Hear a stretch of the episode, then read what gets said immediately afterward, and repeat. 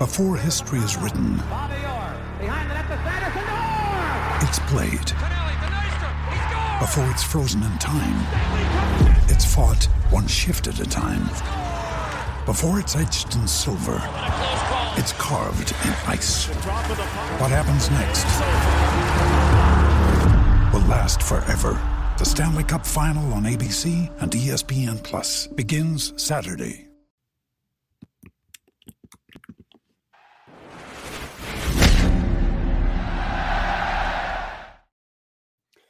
Welcome in to 11 Personnel. It is January 18th. I am Nick Roush. He's Adam Luckett. And the portal is closed. Uh, I, I'm not a big Marvel guy. I watch the OG Marvels, but I, you know, once the Avengers hit, I'm done. But I'm like uh, Doctor Strange here, making the portals, and now I'm putting in reverse. And it's, it's all a time lapse going backwards because today is the final day. I think we have till 11:59 tonight, Luckett, for players to hop into the transfer portal. Uh, but it looks like all the activity for Kentucky did conclude the deadline to add uh, new students for the spring semester was last Friday. Uh, the Cats. Let, let's just talk um, about the general. Let's start by talking about the general, uh, the ins and outs.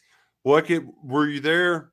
Were there any big surprise losses going out from the portal uh, compared to when we did this transfer portal preview? Like I don't know, what was it, six weeks ago? Yeah. first things first. Excuse me, I'm a little hoarse from four days in Vegas. But like Nick, the number one thing for me was this. This is too long. Like this is not a big deal today that it's closed. We don't need it to be six, seven weeks, however many. You know, it's just a hmm. long time for a portal to be open. Second one, really, I think that there's two here. One's not in the portal. One's Carrington Valentine. He left. I think that was a surprise. And then Justin Rogers is the other surprise for me. Those two were the two. And then I think you could throw Kobe Albert in there, but that one makes a little more sense on the surface just because of the numbers in the safety position and the guy that recruited him isn't here anymore. So I think that adds up a little bit. But those three, I think, would be the three that I was expecting to be here for spring football. Kobe Albert ended up uh, landing at Mississippi State, which feels like a great spot if you're safety, right? You, three three five defense, yeah, uh, can be versatile there, uh, multiple positions. So I, I, would not be shocked if he was starting when Kentucky goes to Starkville uh, next next fall. Which maybe we can talk about that a little bit later because there was some significant news down in Starkville uh, over the last week. But uh, Justin Rogers ends up at Auburn, so you had two guys transfer out to other SEC programs, and that's that's noteworthy, right? Like it just is because I, I, don't know if they'd both be starters or not. Rogers certainly would be. Um, there was even a time where I thought Rogers might end up back at Kentucky. Also thought it was it's January 18th and Kiyaunta Goodwin. Like we just we don't know what he's doing. He was spotted at U of L, yeah. but like mm-hmm. that that's that's been so weird because he was such a highly sought after recruit and he he spends a year at Kentucky, doesn't do much, and I think if you're looking from afar, there was some confirmation for all the people their worst fears about Goodwin, right? Like the hasn't played much. We question his his work ethic, all that sort of stuff, because he's not in he's he's not in the playing shape he needs to be in right now, while schools are pursuing or not pursuing him. We don't we don't really know what the deal is. That was a very I'm more surprised, Luckett, that that has not been a vocal transfer portal recruitment because it was such a vocal high school recruitment. Yeah, it's a little weird, right? That it's taken this long. You'd have to think at this point, Nick, he's, I guess, like I see. I don't know how the eligibility work for guys like this, right? Mm-hmm. He's not going to be in school. I mean, where, where he he's going to enroll somewhere, I guess, but you know, it's you pass weird, the date. man. You pass the date. Does he go to like JCC downtown for a semester? I'm I'm not really sure. Man, you're dating yourself calling it JCC too. What's it called? What's it called now? Uh, JCTC. They, they added the TC. It's technical college now, Okay. just not community college. Um, Oh man, that's a great call. Because like we're like the last people that called it JCC before it was Yeah. JCTC. but you're right. Like it, there is just like a, um, you know, I I I don't. I remember Jarrett Stidham did that. He left Baylor, and then he went in like some community college in Texas for a semester before he went over to Auburn. So I, I just don't know what what how that process works for Kiyaunta. It's been very weird. Florida was a name I think thrown out there, but yeah, I don't know where he's going to end up. You know, we thought it would be Louisville. If it was going to be Louisville, why is it taking this long? Right, right. It's I mean, just a weird, weird situation. he could come back, but like he would have to be enrolled, right? Like so, there, it's just it's it's very bizarre. And ideally, you would want him to come back, right? You would want him to figure it out. Um, I, I've always thought Kiyaunta was a good kid with a lot of potential. I'd like for him to figure it out, but I don't know. Like he's not doing anything, so I don't know that. there- There's some others that aren't doing anything like it that don't necessarily surprise me, like Michael Drennan. Not Yeah, I mean, like I can see that. Yeah, like Rashawn Lewis is six year walk on. Like I can see why he's not playing football anymore. Michael Drennan, like I can see why they wouldn't be playing football anymore. Um, some of these guys I thought are some really good fits elsewhere. You know, I mentioned Kobe Albert off the top, but like Chris Lewis, a guy who we liked a lot coming out of high school, getting reps at Troy and going up against corners that aren't going to just physically kind of get after you like SEC ones will. Like he could have a ton of success there. Um, I thought it was a little on the smoke to Colorado. Like it, it doesn't surprise me that Smoke appreciated that allure, but I feel like he's already done that, right? Like it would. Would it be fun to be a part of this kind of Coach Prime experiment in year one? Yes, but I think it would be more fun to play for a 12 win team and rush for a thousand yards at Troy. But you know what? Like to each its own. Right, right. Everyone has their what they're looking for. I wasn't surprised Smoke ended up at a power five though, just because look at the numbers. Yeah. He's got a bunch of rushing yards, experience. I get it. And so he's gonna go out there and play and we'll see how it goes for him. But yeah, that was a because it looked like he was potentially maybe going to Troy too. hmm Yeah, those were really his two spots. Um, That we know of, right? Right, right, right. That he was at least publicly saying he visited. Um, the flip side of the coin, peep uh, prospects on the way in.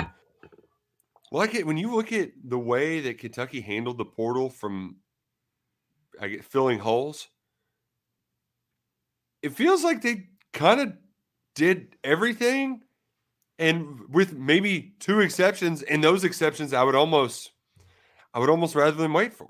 And, What are your two exceptions there, Nick? I, I would say you, you you would want a right tackle to compete with Flax, um, and you know maybe even a swing tackle, right? Because you just you you're not really. I'm not really sure on Buford and Flax, and those two guys you're going to have to rely on them to do a lot next year.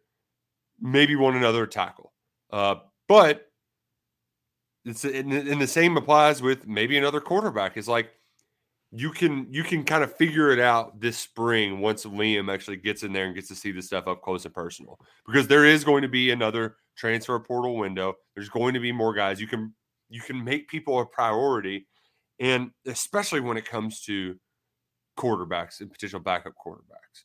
Um, because you, you wrote on the site once like the kind of pedigree that you'd be looking for, right? Like some former four star that like spent one year um, at Purdue, like Walker Howard, who was at LSU for one year. Uh, Jayden Daniels comes in, decides he's going to be there for two years. Nussmeier's, uh, you know, kind of head and shoulders past Howard right now.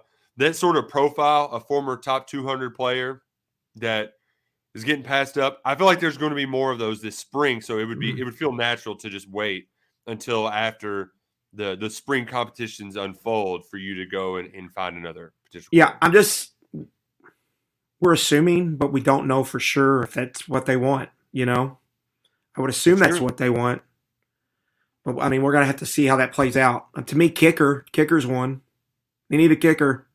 Well, did did they get some kickoff specialist walk on or something? I feel like we got a thousand kickers and none of them kicked the damn ball. Yeah, so that's that's one. What are they doing at kicker? That's one of my big questions. And right tackle's obviously the obvious one. Yeah. I think when you look at needs like they they added two guys at cornerback in Jantzen Dunn from Ohio State and J.Q. Hardaway from Cincinnati. Both have kind of intriguing traits like tall, length, athleticism, but they haven't really played at all. And there was a lot of proven corners that that, that have playing experience that hit the portal and they didn't go after. They went after these guys. So that's going to be to me looking back, like looking ahead to November. Does that work? You know, because you're going to need at least one of those guys to start. I think. Yeah, um, I, along with Andru. Phillips, and so you're betting on traits there. But both those guys are young, so if you hit on them, you're going to have them for three years, two to three years, which will be a good thing. But that that became a big, I think, issue after you lose Carrington Valentine was addressing that. Number one was quarterback. They got their top target, which was Yeah, a big yeah. deal. But at, at corner though, they've er, hell at both positions. They I feel like they have a pretty like I can trust them right with betting on long cornerbacks with trades because I mean you brought in a lot and th- this was a different era, but Boss Man Fat Lonnie Johnson like it's not that different from getting Derrick Baity and Chris Westry ready to play as freshmen, yeah. And they did Uh, that. yeah. They've shown that they don't like they it's an easier system to play corner in i would imagine. Mm-hmm. but it's maybe not a system a lot of promising corners want to play in. Sure because it's not you're not you're not put, you're put on an island a lot yeah it's a lot of zone coverage it's you not know the NFL tape that they want to show off right you got to come play and help support the run and if you're playing towards the one of the side of the field or the boundary a lot of times you can be ignored Mhm. So, so I, the way they play, I think it's a little harder to maybe recruit to that position.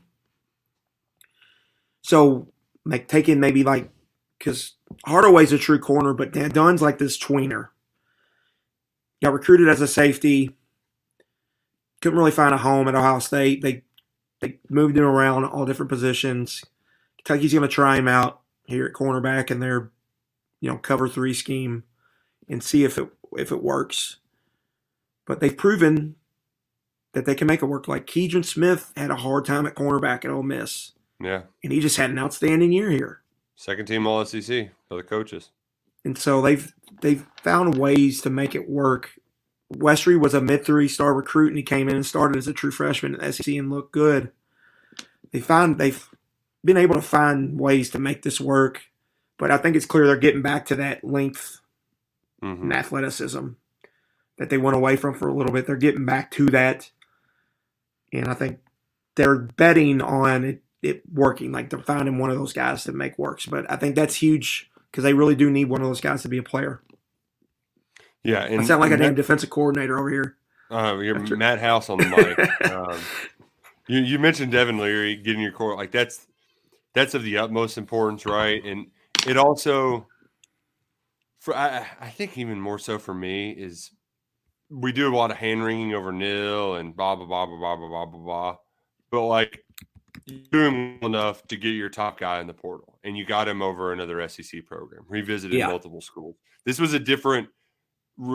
This was unlike like you've gotten, you've been able to get transfer quarterbacks pretty much every other year since Stoops has been here, and they've all been quality players. They they seem to get better and better each time around. Um, and and this time you were able to, you know, weather the storm with some big dogs and, and go up against some of the big guys with big, big, deep pockets and win. I I think that part of this is significant, right? Like, yes, the nil can always be better, um, but it was good enough to land Leary right now, and that it's exciting to look ahead to Liam Coen's offense. We can talk about what the future quarterback means, but you know we've spent a lot of time talking about Devin Leary, so we're not going to waste a ton today. Um, I do want to say on the O line, right? Yeah, that that was that was what I was going to get to. like they did, they addressed it here with Marques Cox and Tanner Bowles. But like neither of those is a slam dunk or a proven. Com- I would I shouldn't say proven commodity, but like you kind of know what you're getting with Larry. I feel like I, I know what I'm getting with Ray Davis. but I'm a little more iffy on like Marques Cox and Tanner Bowles. Like, what are we exactly getting here? Um, and they need at least one of those guys to Cox to be a starting left tackle, and they need Bowles if he's not starting to be a guy that rotates in and plays a, a lot of snaps for them. And so, what do they look like? You know, Cox coming off an injury. Bowles has never really played at Alabama.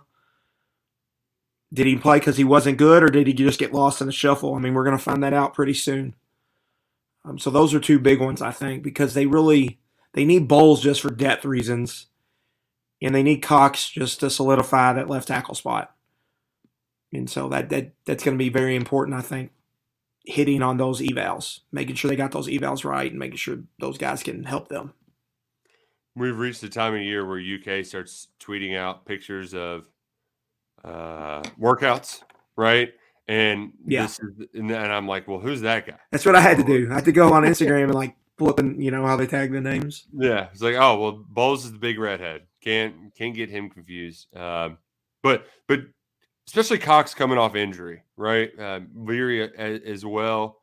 You just, I'm just there's a little there's some uncertainty there. Whereas I at least feel like I think my favorite part about Ray Davis is you know exactly what you're going to get, and it's yeah. a complimentary piece too, where you needed just a, a, meat hammer, right, to just freaking get you. As Liam Coen said in his introductory press conference, we're gonna need, we're gonna line up on third and one, and we're gonna run for that yard. Damn it! I mean, that wasn't verbatim, but it was basically what he said. So, getting that was huge. Uh, look at uh, we're gonna let's let's be uh, boring bloggers here and do what KSR used to do in 2009. Let's assign grades. Are we going to Kentucky's recruiting efforts in the transfer portal? How, how do we see it? Right? How, overall, a that they're probably passing, but how, how, how do we think they fared? I mean, I would say B to B plus. I think they addressed especially, their needs, especially quarterback hits. Yeah, right. Like, I mean, I think they addressed their needs. They got the biggest fish that they could get, but I do, I do think they made some swings here on some multi-year guys. Nick, we'll have to see how it pans out. Keeshawn Silver, Jantzen mm-hmm. Dunn, J.Q. Hardaway. Um, I think they think these guys can be pretty good, but they are taking a, they're rolling the dice a little bit here on some of these guys. Uh, but I think for them, if you got on the truth serum, they would tell you it's not much, that much different than a high yeah. school kid because these guys got three years. Like Silver will be a redshirt sophomore, Dunn will be a redshirt sophomore, and J.Q. Hardaway will be a true sophomore. Um, See, and then on the offensive line, I think they took maybe some bigger swings. You know, they we thought maybe three, they got two.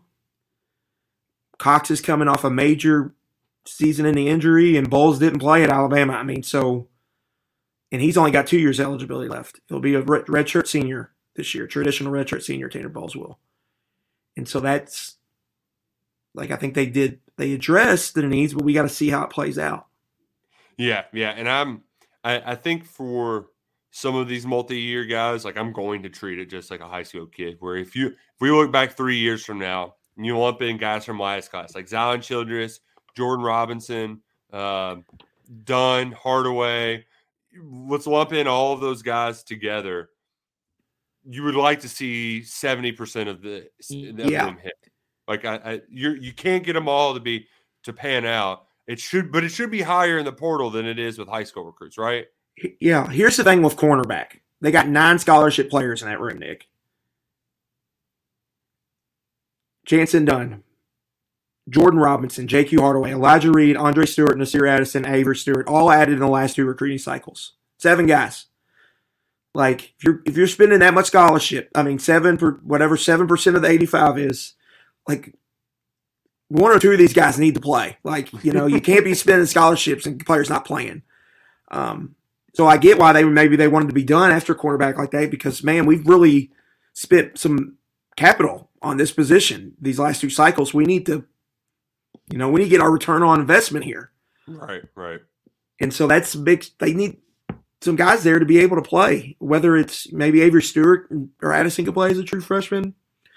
But you got to have someone there. I mean, because you've loaded up here on guys and you got to, you know, recruit and develop. Now it's time for the development part. Whew. Time to develop. Uh, man, it's time to move on. But I also need to point out that I just love how hoarse you are right now. it, it, makes me it makes me so happy. Bl- this uh, is on Sam Hubbard. I blame this 100 percent on Sam Hubbard. Um, did you? You, you Here's the problem, Nick. I spent. I mean, we. I didn't see the sun for two days. I literally w- stayed in the garage, went downstairs to the sports book, and that was. And then we walked outside when it was dark. After, the, I mean, I had not. I hadn't seen the sun until I. Le- and then when I, we left, the sun wasn't even out. So I literally didn't see the sun until I came home on when I woke up on Tuesday morning. Well, so, so my uh, question: Did you have any uh, shekels on the Bengals to cover, or was that is it? Because that was a, that was a big line. I, the the smartest plays I made all week were in the Bengals game. I bet the first first quarter Bengals minus two and a half because I knew they were taking the ball and I knew they were probably going to score one of the first two possessions.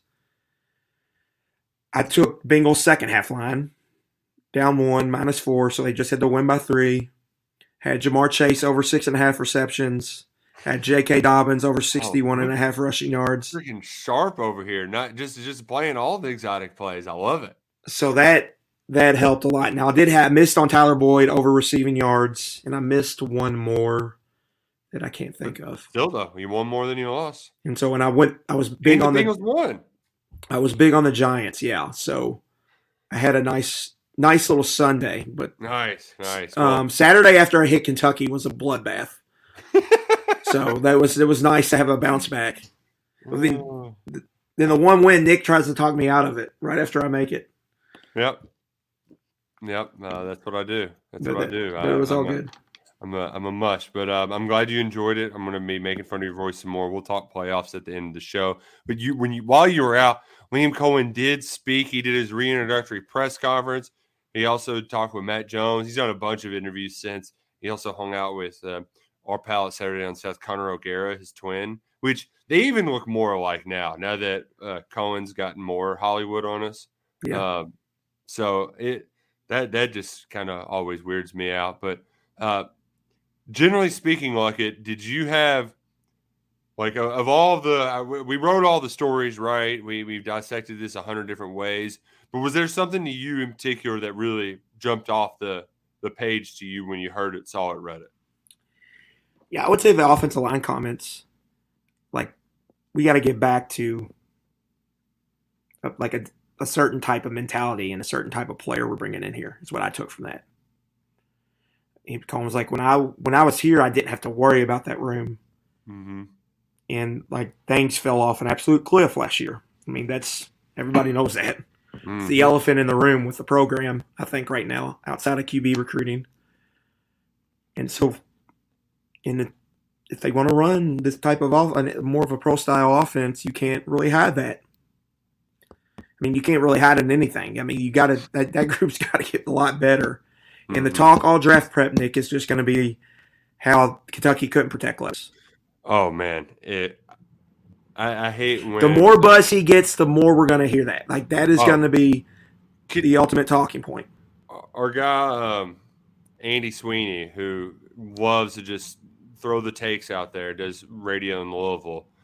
I mean, the best one he's made is as good as it's going to be to have Levis in all of this draft talk, right? He's going to be the most scrutinized draft player out there. They're just going to hammer how bad the rest of Kentucky's team was this year. like they're just, it's going to be like, yeah, but they can all about like the offensive line stunk. The play they have the ultimate scapegoat though, you know, because the bad play caller and they got rid of him.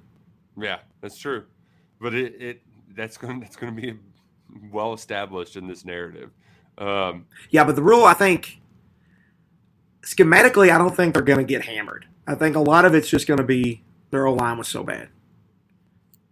You know, Louis Riddick even talked about it during the Music City Bowl broadcast, which is like when you turn on Kentucky's tape this year, they're just getting mauled at the line of scrimmage. Which has not been the case and it was just, years. And he was pretty much like, it's hard. One, it was hard to watch, and two, like it's hard to evaluate when you can't, you know, run any type of plays or whatever. And then Levis was hurt and he was kind of a statue back there.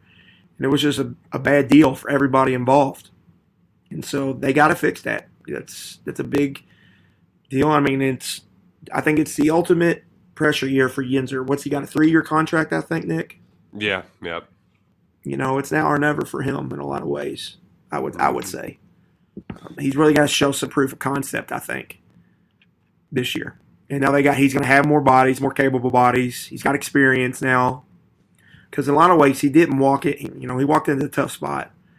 Um, but now there's there's more there, and you got this group has just got to be. He's got to show real, tangible improvement, and like a big step forward. And a big step is not like you ain't got to be great. Like low middle part of the league would be a big step forward for this bunch, and they just got to really. They got to be better than they were last year. Last year was just can't have that type of year again. The um, the one thing that kind of stood out to me when he was talking about the whys of coming back, and first and foremost, I mean, I guess you assumed it, but I mean, he was specific when he said like he wants to be a college football head coach. I don't, I hadn't heard him say that before. Um, in his his parts about getting some roots right, he didn't say this part out loud. You know, he talked about like, oh, you know, in college, you're you're it's so much more than just schematically helping them. You're helping the whole football, which is true. You know, you you play much more of a role in developing a human being in college football, developing young men than you do in college basketball. I get the sense too, like it when he talks about setting up roots. I get the sense that part of the reason why you come back too is you know that you have an upper hand here. Like, like when he said it's all about the players, well, it is all about the players at the professional level.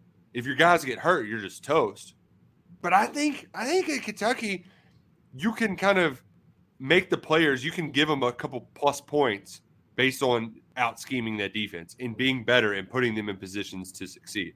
I think he knows that, and that's part of the reason why he's back here is that he he can set himself apart. Whereas in the NFL, like you just got to have the dudes or you don't. You're a loser. Like it doesn't matter.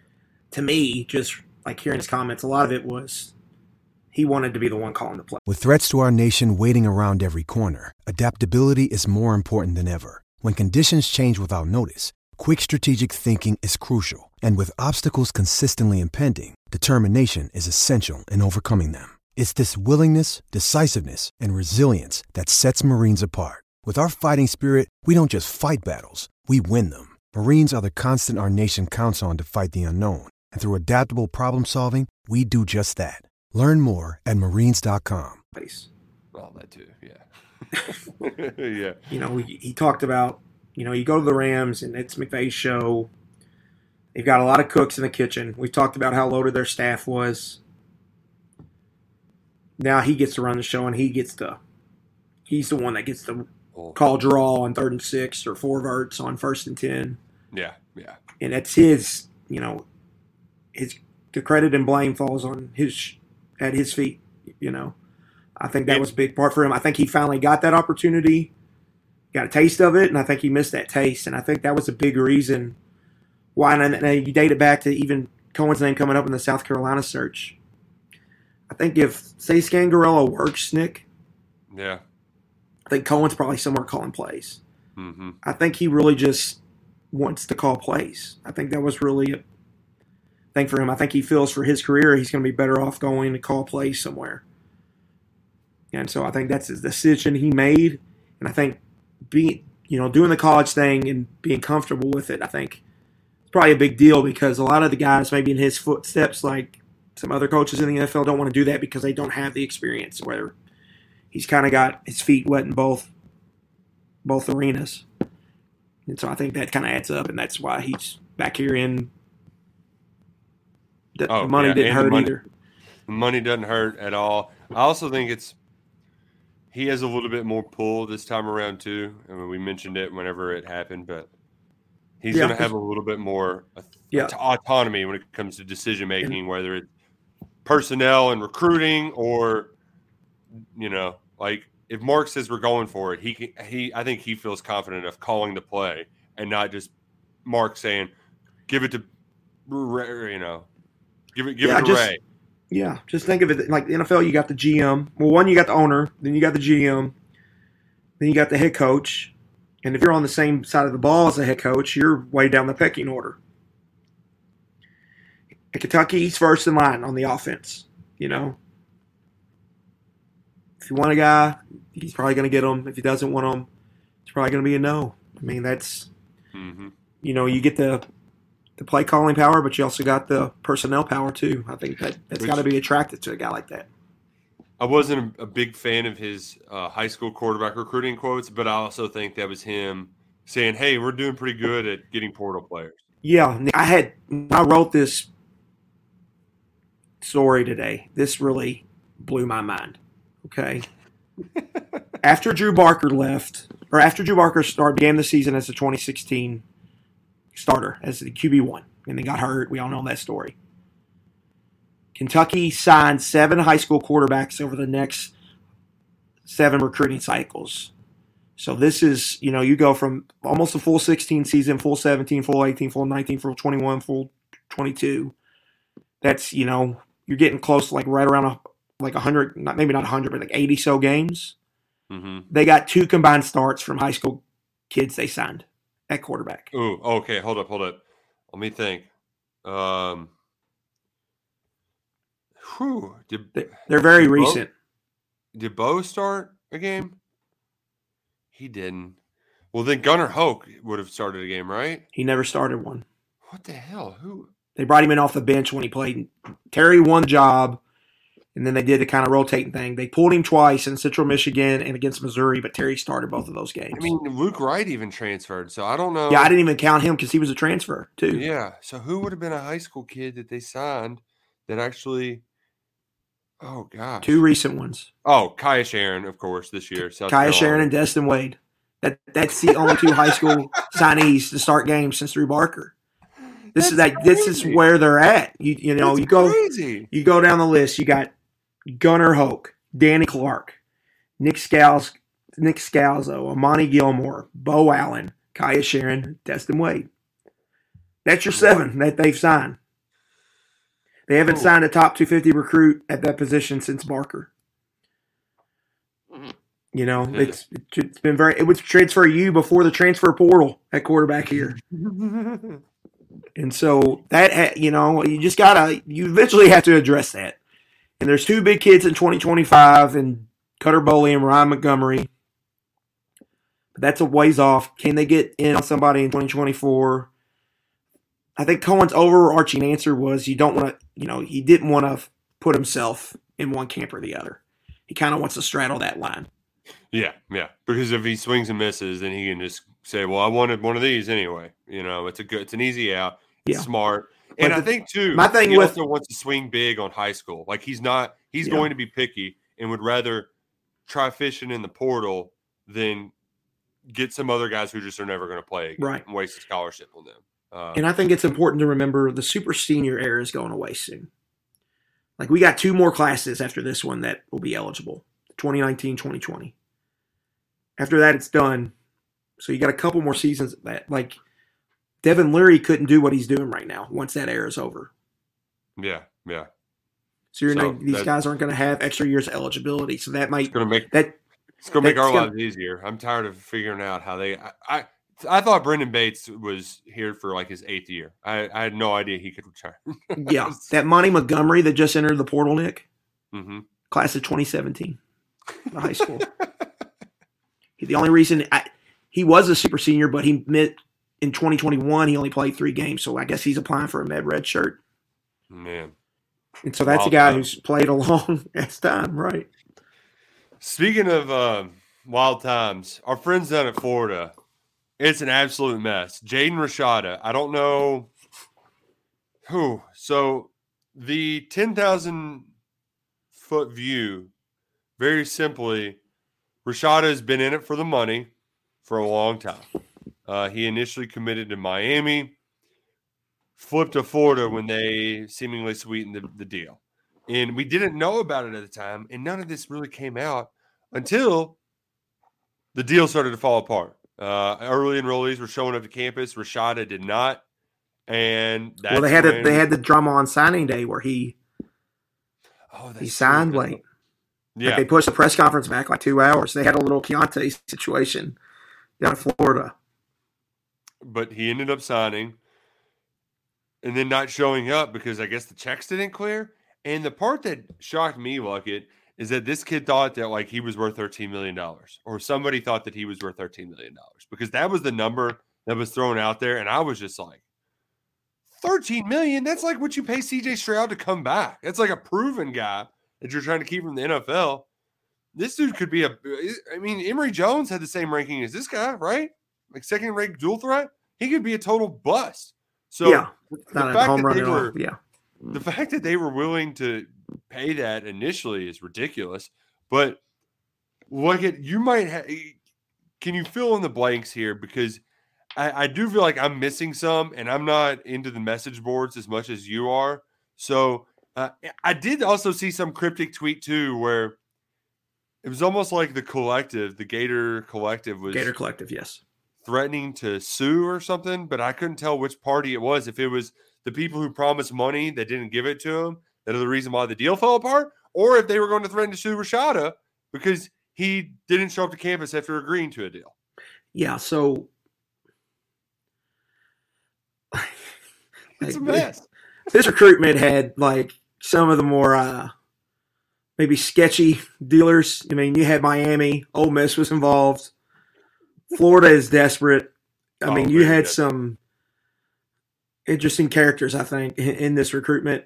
Um, this kid's from California, Nick. His dad played Arizona State. He played in one of those seven seven on seven teams called the Immortals like travel ball. He goes like he visits my he visits either Miami or Ole Miss a bunch of times. I think A and M was also in this recruitment. Throw another another one of those more desperate schools, I think, in here, and I think that's what happened here. This is me. I, I this is not reported by anybody. This is me just maybe reading between the lines a little bit. Miami and Florida got kind of this heated thing going on right now, recruiting wise. Yeah. Like mm-hmm they both went they both butted heads hard for Cormani McClain. Like he was seen as a Florida lean. He commits to Miami. He committed to Miami because John Ruiz wrote a check. John Ruiz is a super booster. That seven on seven team I was just talking about with Rashada.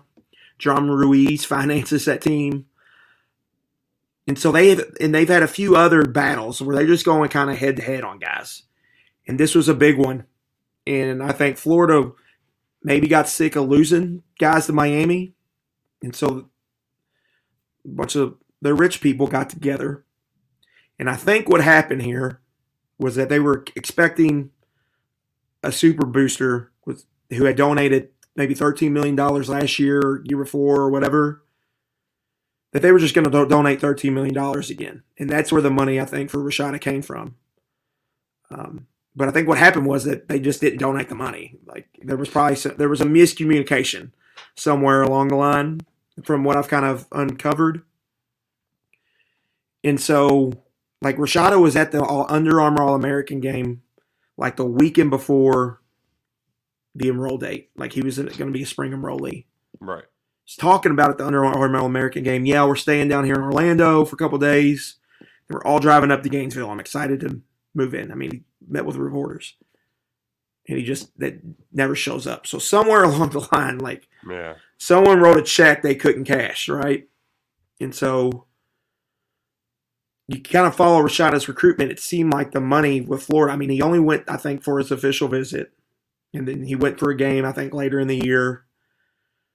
It wasn't. They weren't super on the radar until something seemed to happen late in the process. So you got to think it was a total money situation, and it, it broke down because obviously, like he's not worth thirteen million dollars. Not right now. No. Not right now. Yeah, that's just that's a lot. You know, not that's a lot of money. Um, mm-hmm. And so something happened there, and and now he's not going to end up at Florida. And now Florida's kind of they're in scramble mode, Nick.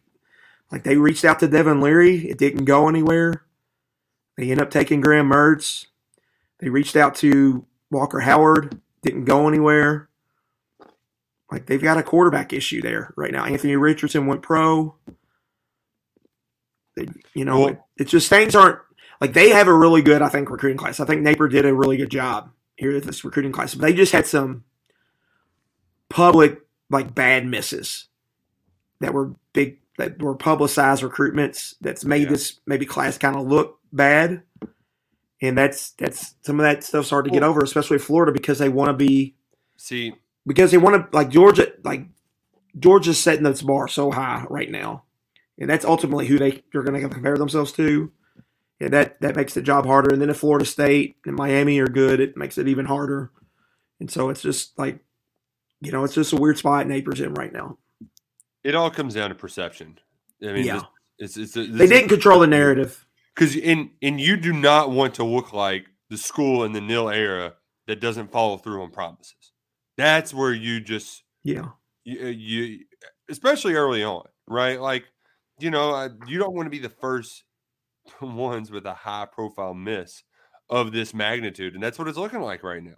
Um, so I, I mean the fan base is really a up- like Florida, where, as you mentioned, I mean, Billy Napier was writing open letters to fans the first time they Yeah. they whiffed on Rashada. Like they brought him here specifically for this reason to get guys like Rashada, and to have it like you've got the guy signed, you think it's over with, and then he just doesn't show up. I mean, it's bad. It's bad. I don't know what the kid does. I know they said he asked for to let go of his. Like, what if they just said no? We're not going to let go of your letter of intent. Like, I, the way they're they're just they're, they're like no, like they're just doing that stuff. Guys are getting red shirts when they want them. Their NCAA has just kind of turned a blind eye to all that stuff. I would assume he'll get out of that NLI and fairly where easy. he ends up after that. I mean, it's Who knows? Yeah. Who knows? Yeah, crazy, crazy stuff. Um, yeah, if you think if you're worried about UK's nil, like, Well, like Nick, I don't know if you've- case of emergency. Like, this is the four alarm fire, worst possible case scenario. From all accounts, their NIL is just kind of a mess, and like they're using Athlete Advantage now. Like Athlete Yeah. Advantage is signing Florida players. They signed. Like they signed Graham Mertz the other day. Yeah, which I don't know how that works. Like, Well, I think Athlete Advantage is, you know, they're doing stuff for Kentucky, but I think they see themselves as more than the like just- they're an agency, right? right, right. So they want to do they want to get in other markets. They don't just want to do Sure. this, even though Kentucky is their biggest, you know, quote unquote client, I guess you would say. Right, right. Makes sense. Makes sense. They're gonna have a big uh And they signed Har- like Harkless signed with them today too. I think I saw Jamarian Harkless from Douglas, who's going to Purdue. I'll be uh they're they're doing a big thing for the 15 next Saturday, which I'm I'm interested to see what that looks like. Big junior day in town. Yeah, big junior day in town. So that makes it the ideal time to have your premier kind of nil event where A, you you fundraise, right? Because if you're a member of the 15 collective, you get free tickets. If you want to just go, you just pay 15 bucks uh, to attend this thing. And it's it sounds kind of like a fan day, but I just I just don't know what it's going to look like. So uh, who's all going to be there, how it's going to work.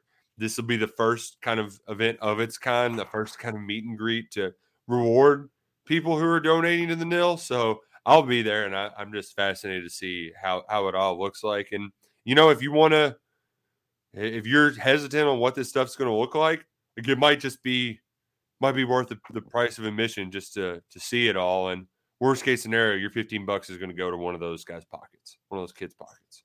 So a whole new world of college football we're in right now.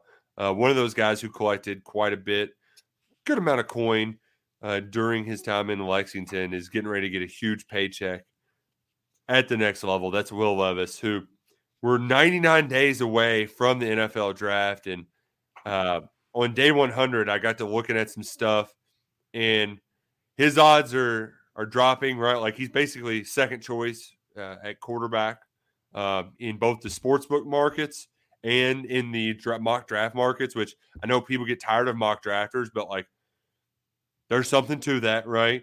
Uh, Dane Brugler put his out, and that's where he had him going. So um, that's certainly noteworthy. Um, it's also noteworthy too the way this draft order is going to shake out. A lot of eh, you don't know who the coaches of the Colts and the Texans are going to be, but whoever's going to get hired there, like whoever wants their guy, they're going to have to make moves or not make moves. Like the Texans might feel content, but I, I feel like the Colts or somebody is going to trade Chicago for that top pick, and they might just fall in love with Will Levis. Um, so I, I'm fascinated by all of it. He's working out with Jordan Palmer right now, and Jordan Palmer is kind of a kingmaker, it when it Yeah. comes to NFL draft uh, quarterback trading. Josh Allen, Joe Burrow,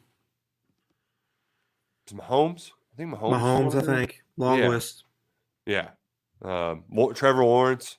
Um, like, so Yeah, my thing is like he's got a real shot to go number one overall. I don't think he will, but I think he's got a real shot here. You know, and he, at worst, I think like his floor seems top ten right now, Oh yeah, yeah, I would say. Um, and so like he's just gonna it's gonna be the highest draft pick we've seen, and you know if he goes ahead of six, I believe Josh Allen was six, mhm.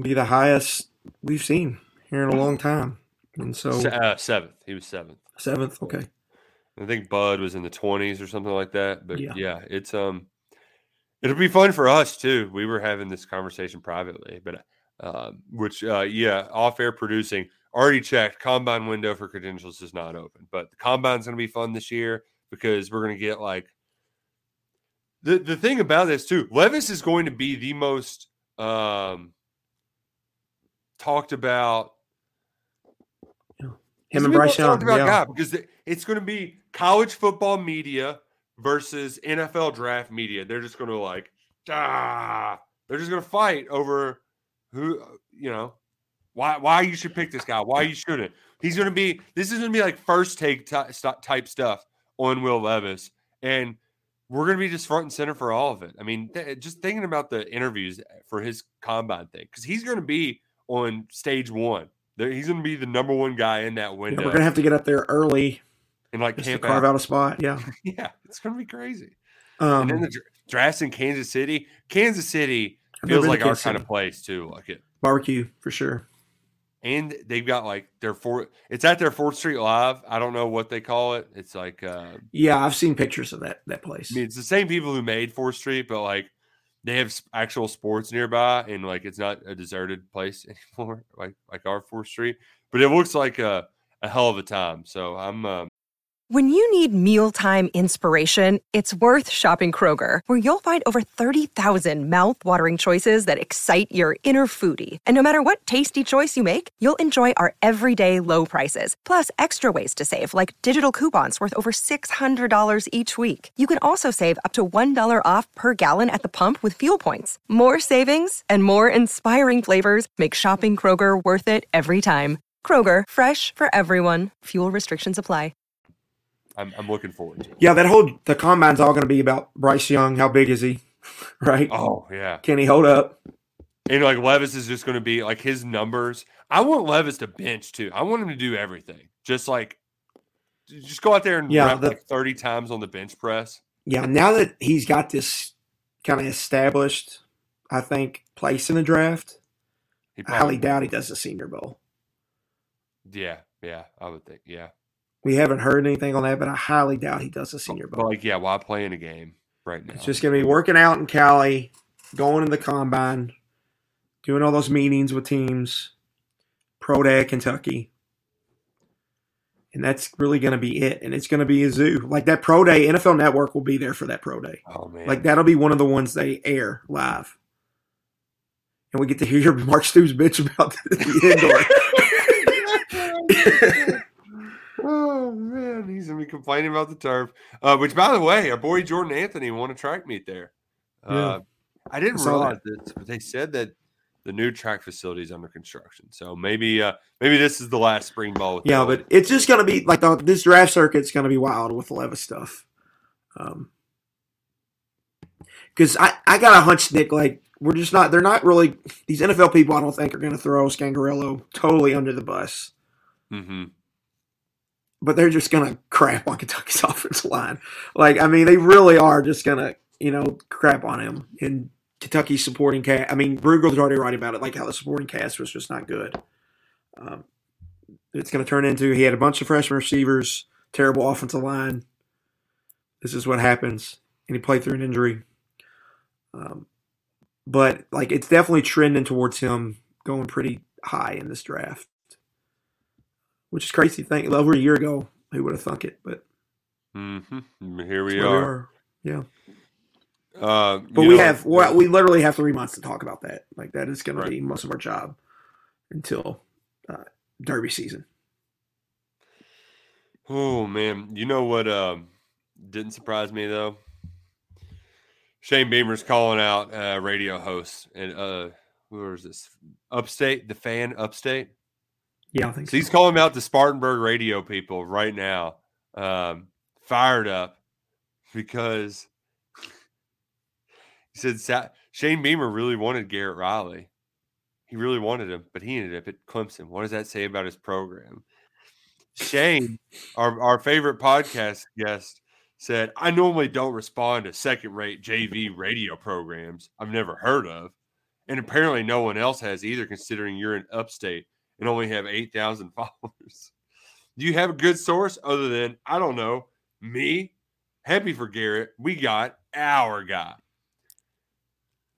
First and foremost, you go on second rate JV radio programs. Like, that's, that's your favorite thing to do. That's how you spend all your free time. It's your hobby, Shane. So shut the hell up. Secondly, you worked with this dude's brother.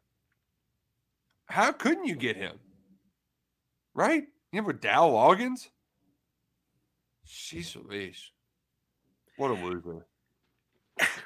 it's just going to be a long off season with this guy. I mean, it's just going to be long, and there's going to be all kinds of this. Um, yeah, I, I don't understand his. That just that'd be like Mark Stoops coming at me, literally. No, I mean, but it you don't know shit about cover three or something. It would be more like him going after like John Spears or something, though. Where it's yeah, like, you know, like at least we're like the not not to brag, but we're the top Kentucky media platform. In the way that South Carolina works too, is there's there's because Columbia is technically the largest city, but it's a lot of very mid-sized cities. yes, So it's it's like you have like seven different newspapers that all cover them and a bunch of different radio. So like it's a very unique all middle tier. Uh, it's a small town landscape. state for sure. Yeah, so it's it's very very bizarre for him to go after this dude. And then the other part of this too that we aren't gonna like we Dabo going out and firing his guy and, and getting somebody from another school is significant. Uh, Yeah, like he just doesn't do that. That's how desperate he is. He's willing to bend bend the rules of his own moral guidelines a little bit to hire somebody. But I mean, I I, I feel like Garrett Riley would be the most popular OC play caller hire after what he did this year at TCU. Even though I don't even think he was the play caller. yeah. The first first things like last time Dabo did this, like he got Chad Morris and Brent Venables. When he's gone out of his comfort zone, it's worked. So I think you got to give him a lot of credit for that. And he's teaming a Texas offense up with a Texas quarterback and Cade Klubnik. Like it's gonna, I think it's gonna work, and it's probably gonna be pretty good for them. Um, for Beamer, there's just no like he's doing some stuff this all like he was always out in front and pl- more it's more playful with the media before but now he's like taking some jabs at people the you know he went after gene Sapakoff who's a columnist at one of the i believe the Char- the curry he's either the the charleston, Charleston paper or the okay yeah, Yeah, yeah. charleston paper who's been doing I that don't job know, Gene. he's been doing that job for 30 years he was he- you know that's okay you're going after that guy that guy's not going to forget that probably He's going to be around longer than you are. Yeah. And so and then the second one just like like doing that to like that, that guy is just like I'm assuming that upstate radio show is very much just probably a take artist and trying to spin things and get a buzz out of people. Like you going at after it just doesn't make any sense. Why are you doing that, man? And so it's just interesting now that he's got they've got some wins under his belt. He's like he's Oh, going more from playful to more like trying to swing and start, you know, kerfuffles online. Um, so we'll see how it works for old Beamer. But it's gonna be like he's gonna be doing this all off season, man. It's just gonna be exhausting. So, in if you want to know, it is that is the take guy. Um, he's the guy that like the hack that'll have me Yeah. on that ask basketball questions every time. Um, he's in a basketball school, uh, like you know. He he was doing uh he was making fun of Kentucky's schedule this year too, their non-conference schedule. This would be like if if Satterfield tried to come after KRC. yeah, yeah. He's like coming after TJ Walker, the sports talker. Yeah. Oh Wow. man. Wow. Old Shane Beamer. Um, well, this weekend we got Luckett. Your your favorite weekend is Memorial Day weekend for football. Labor Day. Labor Day weekend. Excuse me. I, this is definitely top five. I would say this is the best NFL weekend outside open week because you get Thursday. It's it's like this one nonstop long thing. You still get college football Saturday, but you pretty much got your best. Is it eight teams now? Yeah, your best eight teams. Your final Yeah, four games. quarterfinals. Yeah, this is awesome. This is fun, and I I'll pull up the lines, but I can bet your sweet ass I'm betting the Jacksonville Jaguars to cover a big number at Kansas City because can you trust Kansas City to cover a big number? Isn't doesn't and also doesn't this feel like the kind of like not not when the Titans beat them, but I don't know. It just feels like a, Kansas City plays with their food a little bit. They win by six, you know, and then they go and they host the AFC Championship. They win, and then they or the, the neutral site AFC Championship, excuse me, and then they go on to to win and uh, the Super Bowl this year. Yeah, I mean the Jags are the house money team too because they really have nothing to lose, and Pederson's a wild card Mm-hmm. coach. I mean they'll just go for it, and they've had a bunch of crazy comebacks this year. Like you could definitely see Chiefs leading like twenty four seven at half, but only end up winning 34-27 or something. Like you could for sure see something like that. The Jags make it interesting late, or the Jags get a lead, and Mahomes has one of his patent wild comebacks. Mm-hmm. Yeah, I, I could see for my sake, for my sake, I, I would prefer Chiefs just boat race and then we get the dud next week. But the Bengals got to get by the Bills first. How how do you feel about your offensive line right now, Lucky? Are you are you watching deja vu all over again? I, I don't feel great, but the bill like I'm more worried about the Chiefs and like Chris Jones than I would be like the Bills interior rush is not. It's solid, but it's not. It's not the Titans. It's not Jeffrey Simmons and Denico Autry. It's not Chris Jones. So I think they could be okay this week. I think the game essentially could come down to which quarterback makes better decisions, especially late.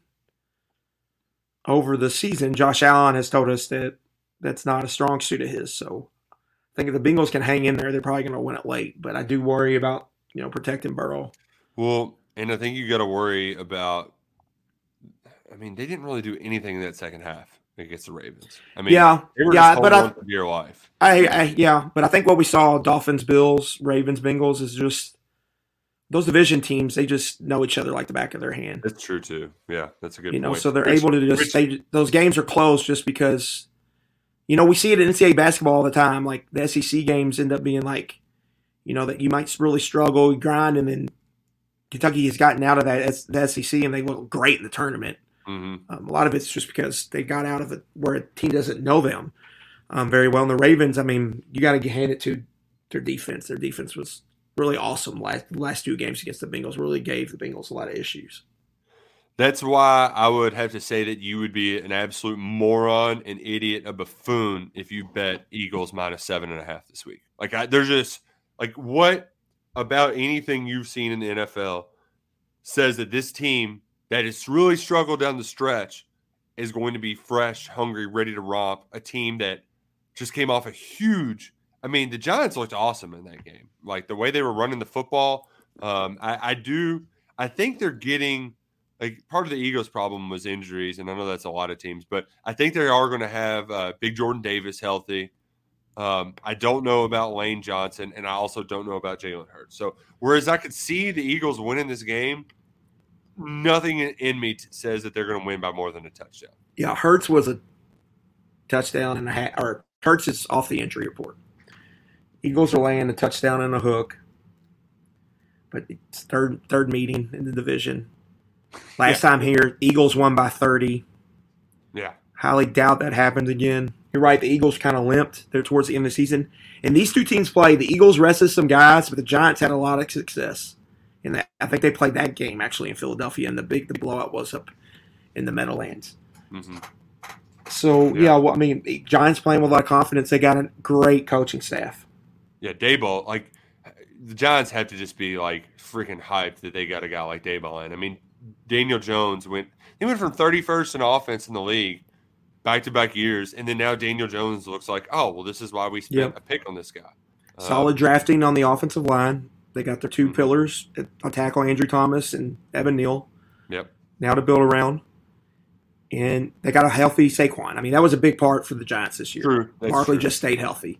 And Yeah. so, you know, he's a he's one of the better weapons in football.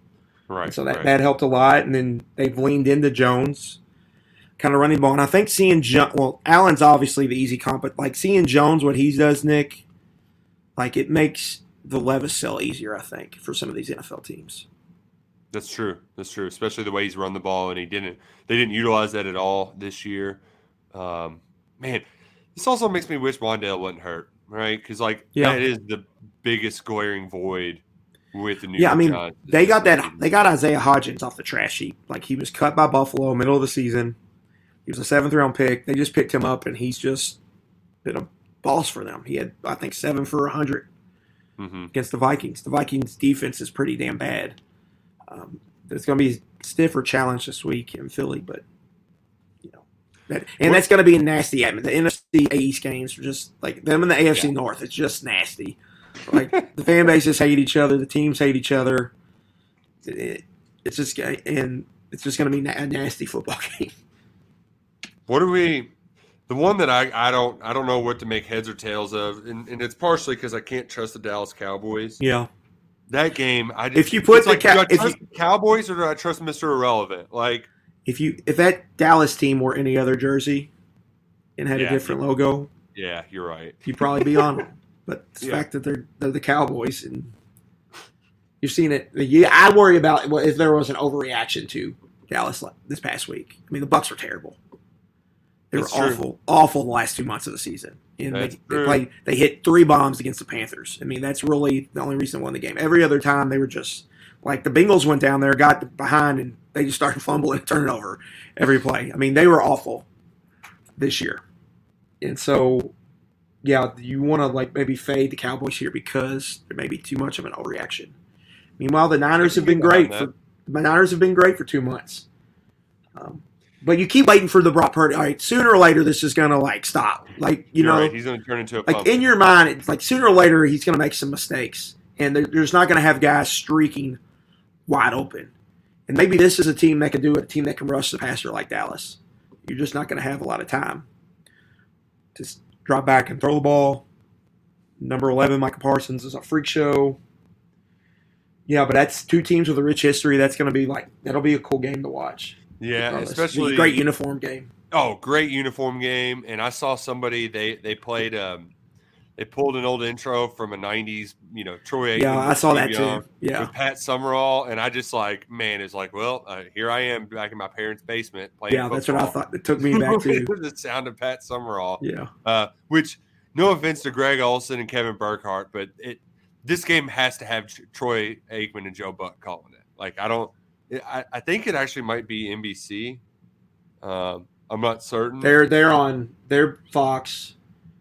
Cowboys, Uh, Niners, or Fox. Yeah, Fox got two games this weekend. NBC is Chiefs Jags. They're the first Saturday. I, I need Joe and Troy to call Niners Cowboys. Like that's just it's just that's the Joe Buck Troy Aikman game. Like it just is. Uh, it's, a shame that's not going to be the case, but I'm excited. Uh, I hit one year. I hit all four games, and I thought like you feel like the smartest person alive if you can string together a four team parlay with all of these. Uh, I don't know what I'm going to do just of yet, but I think you have talked me into continuing to fade the Cowboys. And you know what? If I keep losing money uh, betting against the Cowboys, then like, so what? Like, fade them all the way till fade them till I can't fade them no more. Um, but yeah, I'm, I, uh, I do think the winner of that game is probably going to the Super Bowl though. Cowboys yeah. I'm I'm with you, and I'm also with you on. Actually, I think the Chiefs are. Do I have to say it like it? Like I, I'm worried your your team of destiny. You're, you're going up against a team of destiny, and there's just no stopping it. yeah, I, I mean it's gonna. Regardless, it's going to be tough to win in Buffalo, Kansas City back to back. It's just going to be Right. really hard.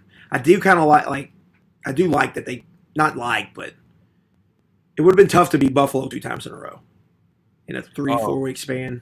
Right, that's true.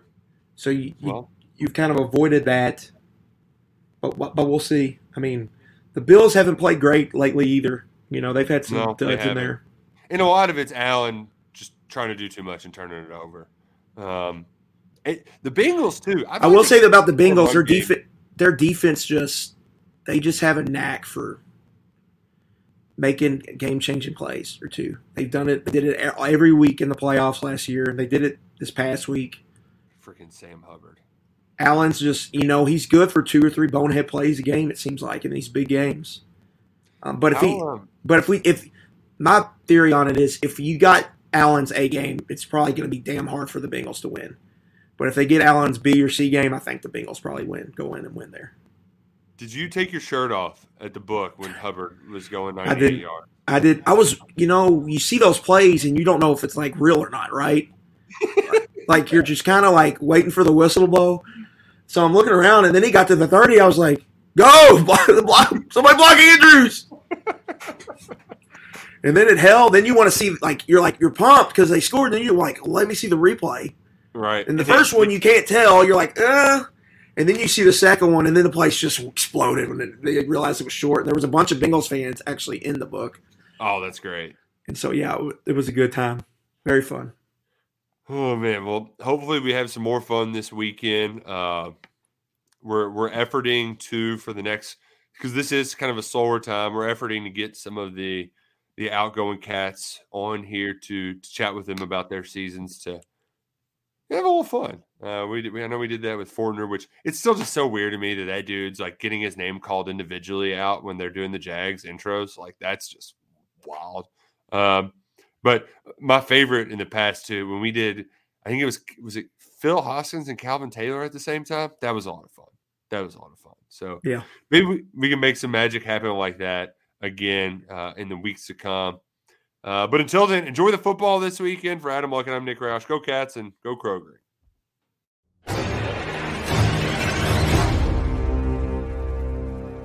Anatomy of an ad. Subconsciously trigger emotions through music. Perfect. Define an opportunity. Imagine talking to millions of people across the U.S. like I am now. Identify a problem. Creating an audio ad is time consuming. Offer a solution. Utilize cutting edge AI. Imagine creating all that in under 30 seconds. Well, we did to create this ad.